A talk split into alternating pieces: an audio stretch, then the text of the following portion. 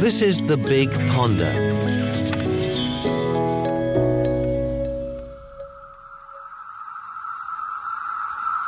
I think that e- experiencing awe in life, that feeling of awe and amazement, is absolutely vital. You know, it's like an endorphin rush.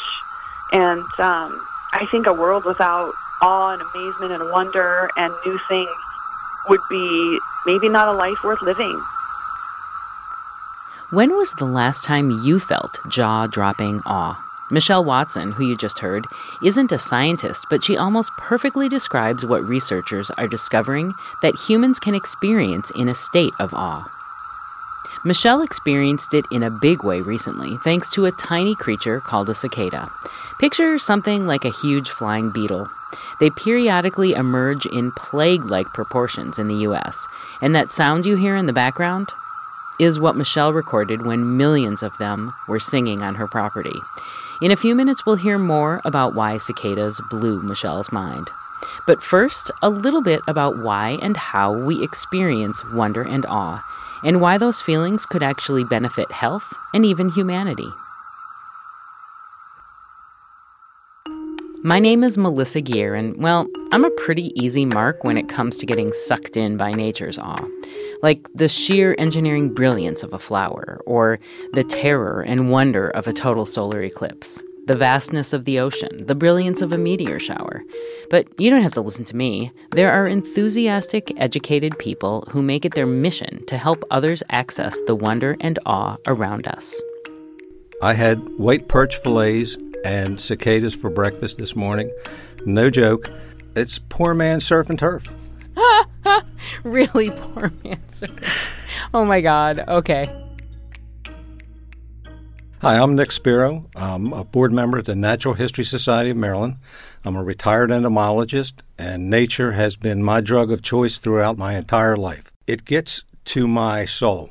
It, it means everything to me to be able to connect to the natural world and to have a sense of how all of the natural world is interconnected.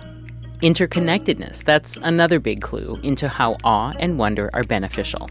We'll hear more about that later, too, but first, a quick dip into the Natural History Society of Maryland. Edmund Doc Fladung, a son of German immigrants, founded it in 1929. He saw the value in preserving nature and giving the public easy access to it. We expose people to all facets of nature. We have a fossil club. We take trips looking for fossils. We have a LEP club. Lepidoptera is the order of insects that moths and butterflies are in. And we teach proper husbandry. We send kids of all ages home with caterpillars with the proper knowledge on how to raise them. Um, we take walks out to vernal pools to show people the amphibian activity in there. So we really expose people to a lot of different aspects of nature, and for the most part, people walk away pretty amazed and uh, refreshed with a, a new sense of what nature is all about. So that all sounds lovely and interesting, but to what end? Years ago, we had a meeting at the Natural History Society, and this was a group of pretty influential people professional paleontologists, uh, biologists, you name it. And something came up about we're getting older. We need to turn stewardship of all of these things over to the younger crowd. And my response was stewardship implies an intimate knowledge of these things. And I said, how do you turn stewardship over to somebody that doesn't understand these things? So when I say understand these things, I'm talking about the the interrelationship of all aspects of nature, to have an appreciation for that and understand how things depend upon each other in nature, and one link taken out can really unravel a lot of things. So, to be able to instill that appreciation in nature to others is important to me. If I can instill that awe in somebody, they may become better stewards of their backyard, a bigger scene, just any little part of that.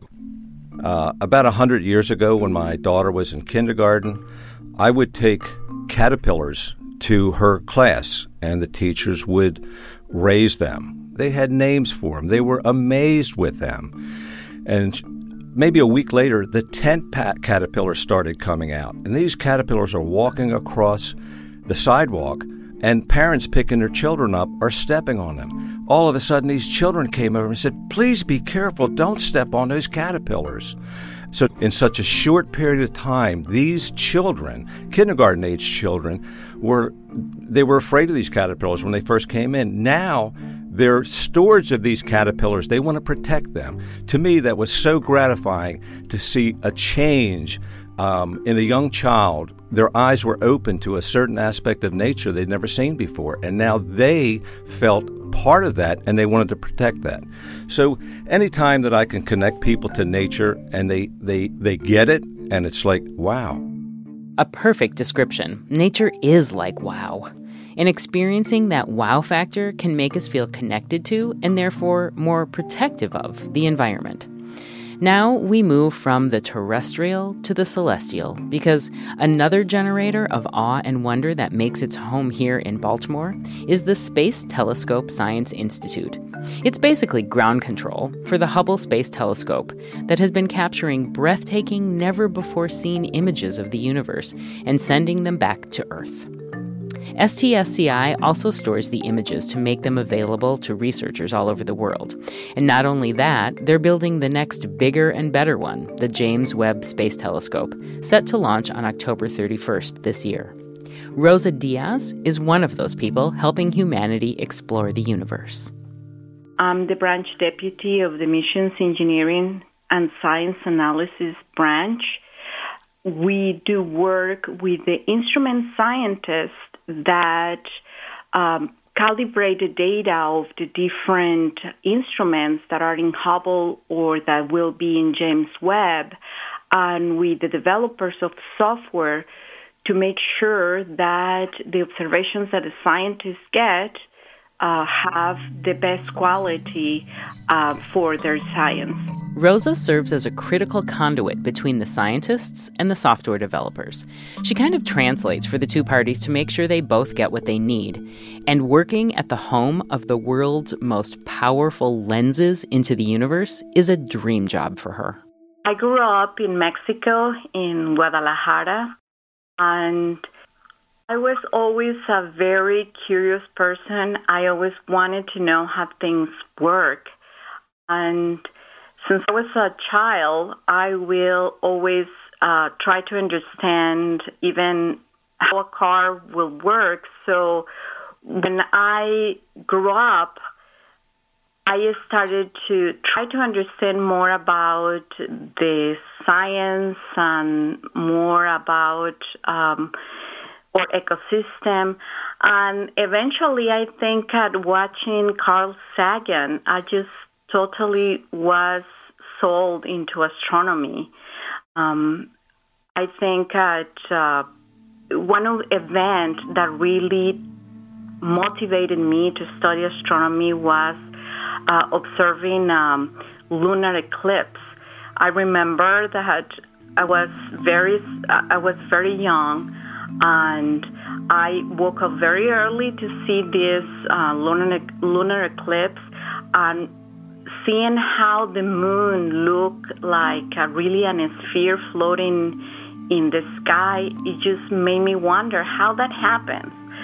So I started to get more information about astronomy, and uh, eventually everything just worked for me to to study um, astronomy, which I mean it has been very, very, very exciting um, career. Clearly, Rosa is no stranger to awe and wonder, so much so it's hard for her to discern what stands out most in her duties as she helps scientists explore the universe. But still, she doesn't take that for granted.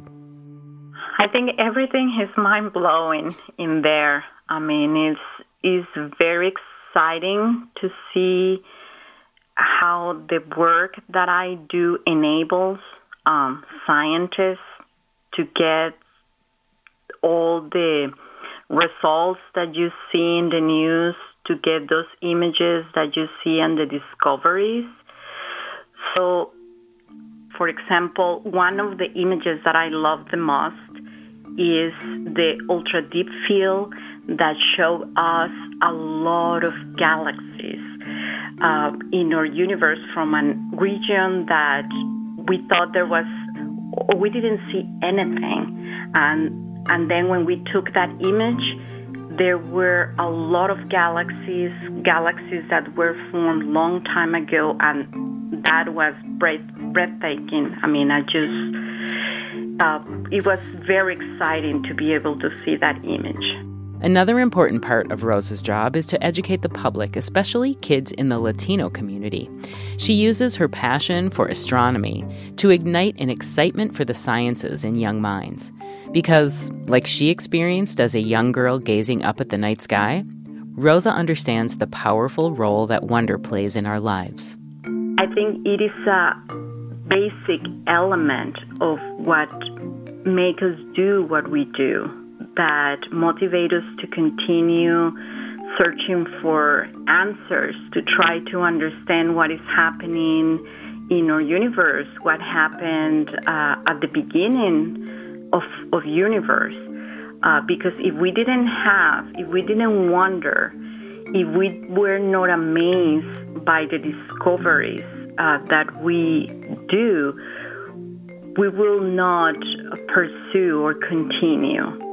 I mean, that's very important in humanity to continue searching for answers. So, get this wonder and awe are so awesome that a growing field of researchers is looking at its effects on humans. Some of the findings point to reported feelings of gratitude, humility, and connectedness to humanity after experiencing an awe inspiring event. And that, in turn, can even influence behavior. I'm David Yaden, and I work at the Behavioral Pharmacology Research Unit in the Department of Psychiatry and Behavioral Sciences at Johns Hopkins University School of Medicine. David explores self transcendent experiences, specifically brief, once in a lifetime, life altering moments that involve feelings of connectedness or self loss. Because those moments are hard to capture, he also studies the effects from feeling awe, which he likens as a mini moment related to these transformative experiences. The way we define awe more specifically is uh, resulting from a perception of vastness. And that vastness can be perceptual, like looking out on a large expanse like the Grand Canyon, for example, or it can be conceptual, like when you imagine the magnitude of the size of the galaxy, or think about a black hole, for example. And so when we're confronted with vastness, we often have this response of awe, and we would consider it a kind of self transcendent experience.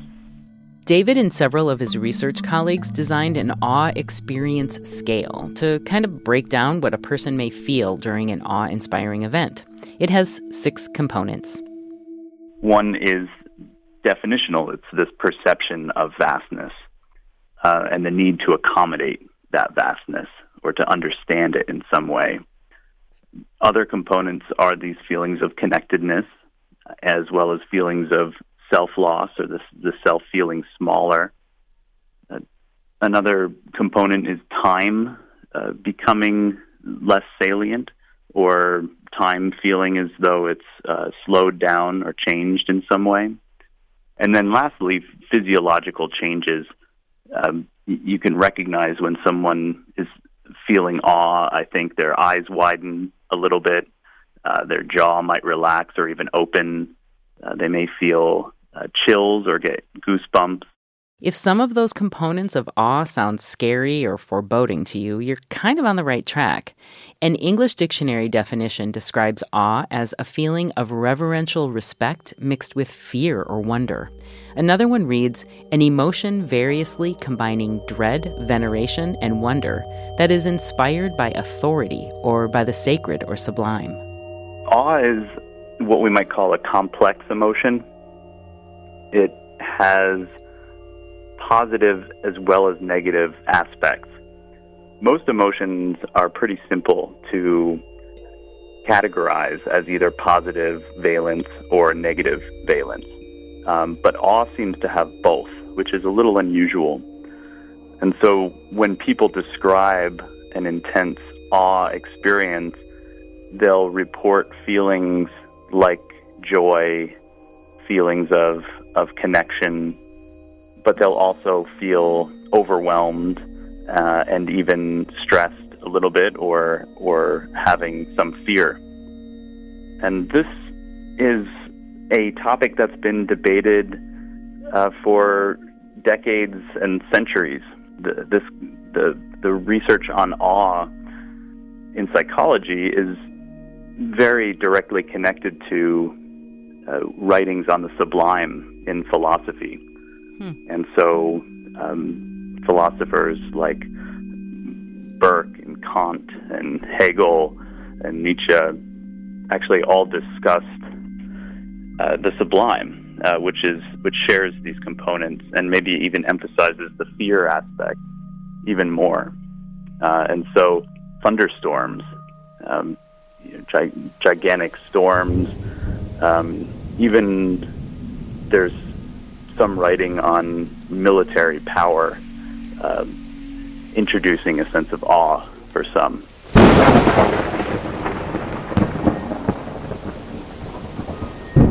I started to wonder, no pun intended, whether a feeling of awe could come from simply practicing mindfulness, just taking the time to pause and be present. I asked David what he thought. I think awe can pierce through our habitual mental chatter and provide a moment of space and silence, which can be very enjoyable uh, psychologically. And I think mindfulness does this as well. And I don't know that there's research showing this, but I could imagine uh, practicing mindfulness and adopting a mindful state of awareness may make awe more likely. There is research that looks at the intersection of feelings of awe and mindfulness or spirituality. And a person at the heart of it holds the magnificent title of Professor of Quality of Life, Spirituality, and Coping. He's located in Northwest Germany. So, my name is Arndt Büssing. I'm a medical doctor. I'm a university professor at the Witten-Herdecke University in Germany. It's a faculty of health, and I have a professorship of quality of life, spirituality, and coping. But I'm also affiliated to the Competence Center for Christian Spirituality at the Philosophical Theological Academy in Münster, also Germany. So my research interests are a mixture of medicine, psychology, and theology the word in German, which I'm not going to try to pronounce. I mean, I read it, Ehrfurcht, but I know I'm not saying it right. no, it's wonderful. Ehrfurcht. Ehrfurcht. Okay. Okay, in Germany, this word is much more strange. It means Ehrfurcht. To give someone the respect and the honor. This is the air part, and Furcht means fear. So you respect someone because he is bigger and more powerful than you it comes from the the old tradition that in front of the king you have to kneel you have to bow your head or to say you are the greatest king and i'm nothing and this is a problem with the term ehrfurcht in germany or because it is not the intention um, for nowadays people to say i'm so small i'm not i'm not worth to face all other persons no. Meanwhile, the topic has changed. That is, the meaning that I stop and I'm struck in situations. Arndt and his colleagues also developed a precise measuring tool for their work. It's called the Awe and Gratitude Scale. This scale measures feelings of great gratitude, feelings of wondering awe that persons have learned to experience and value beauty in life, or that one stops and is captivated by the beauty of nature, or that one pauses and stays spellbound at the moment, or that in certain places one is becoming quiet and devoted, and while stopping and thinking of so many things, people become um, grateful. We've seen that this scale works quite good in different populations, again, also in non religious, non spiritual persons. And we've also seen there is an association with being grateful as a disposition too. So this encourages to run some other studies with the scale. We've seen um, that the topic of living from the face is related, but also in terms of the transformative aspect of spirituality, that um, it's not enough to say, I'm happy with my God and the rest of the world, um, who cares? It also means that these feelings encourage persons to be more respectful in dealing with others, more peaceful, and to be engaged for persons in need, for example. Most groups, even the non religious, non spiritual ones, um, they perceive these wonderful moments and it is related with compassion. They see others with different eyes. I think this is the important aspect because who is touched in this way behaves differently. And this is a transformative aspect of spirituality. For example, you experience something which is really touching you. Let's say this is the experience of the sacred in life. Then you feel I have a responsibility for this world the intention comes up that I would like to guide and support others as a role model. And therefore, I have to care for all sentient beings in the environment. So, this is a very important thing that transformative aspects may appear due to this moment of being touched. But uh, to say it very clear, it doesn't always have to be the big miracle moments. Even the small moments of amazement lift us out of everyday life for a moment and inspire us. Though Arndt's approach to work and life comes from a place of spirituality, he adamantly emphasizes that the feelings of awe and wonder that lead to connectedness are not dependent on religion. It's a matter of interconnectedness with different traditions and all their uniqueness. And um, my point is, what is the sharing ground of all these different traditions? the sharing ground is the moment of silence, of listening to whatever I try to listen. Some may say it's God, some may say it's Allah, some may say it's whatever. And this is something, this is what um, combines the different traditions and uh, results to a perception of interconnectedness. We all have the same planet to live on we may differ in our cultures and religious traditions and so on, but we all have the same ability to listen, to perceive these moments of, let's say, wonder. And this is clearly, at least for me, um, a matter of spirituality, of perceptive spirituality, rather than a cognitive concept. Others may say, I don't believe in all this spiritual stuff. For me, it's just being there. So it's okay. It's a way how you personally interpret this topic for you and in your life situation. It's, it's okay. Even the non religious, non spiritual persons experience this. Being struck by moments of awe not only makes us feel better and feel more grateful for our lives, accessing wonder can even transform us into better human beings.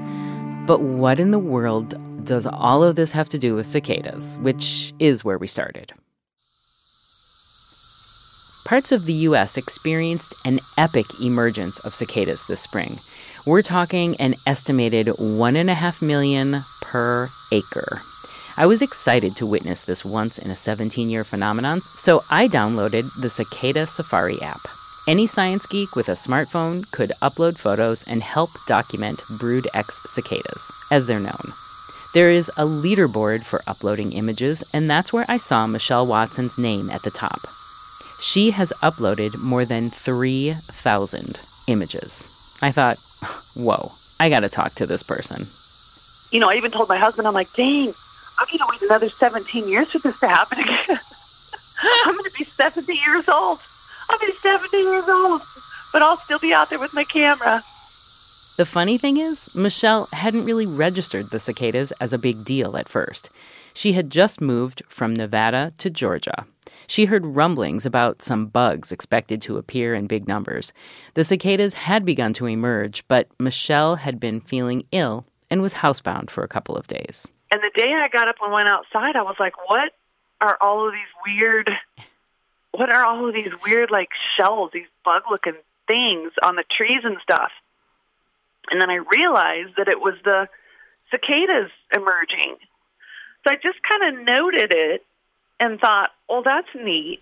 Anyway, so I my first video was one coming directly out of the ground, like I caught it from moment one, and I thought, well, this is really neat.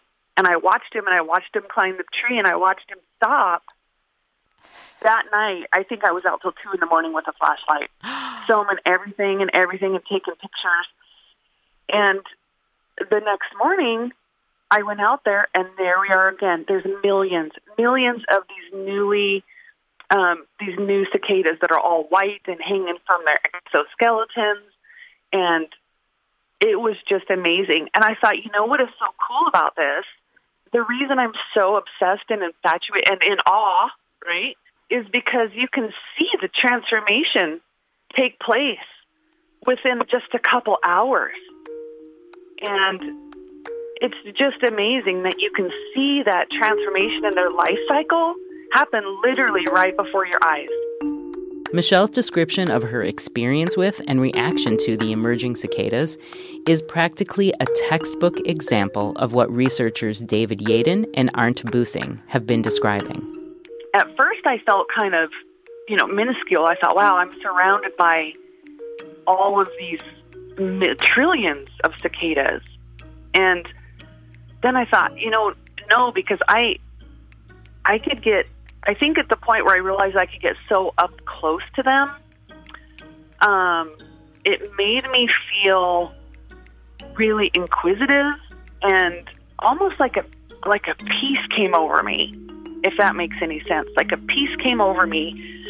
I would sit out there for hours, I'm not kidding you, hours on one cicada and film it and just be so mesmerized and have such um, a newfound feeling of the world around me.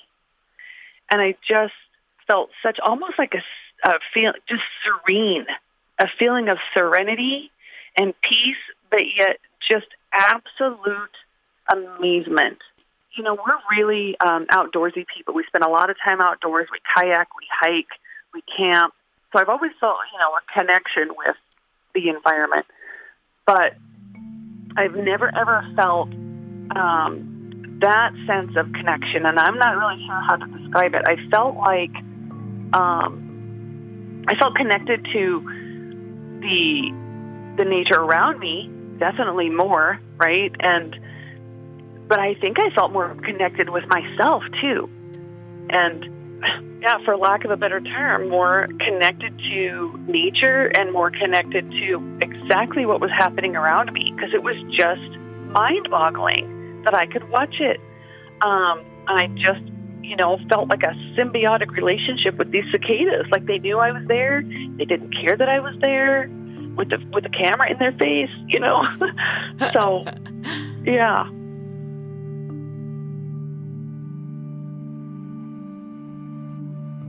From tiny bugs or a walk through the woods to the vastness of the universe or moments of inner silence, a world of wonder and awe is out there, waiting.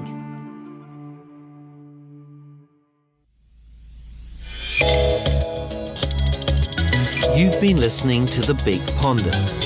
This transatlantic podcast is brought to you by the Goethe Institute in collaboration with the Bertelsmann Foundation and Rundfunk Berlin Brandenburg.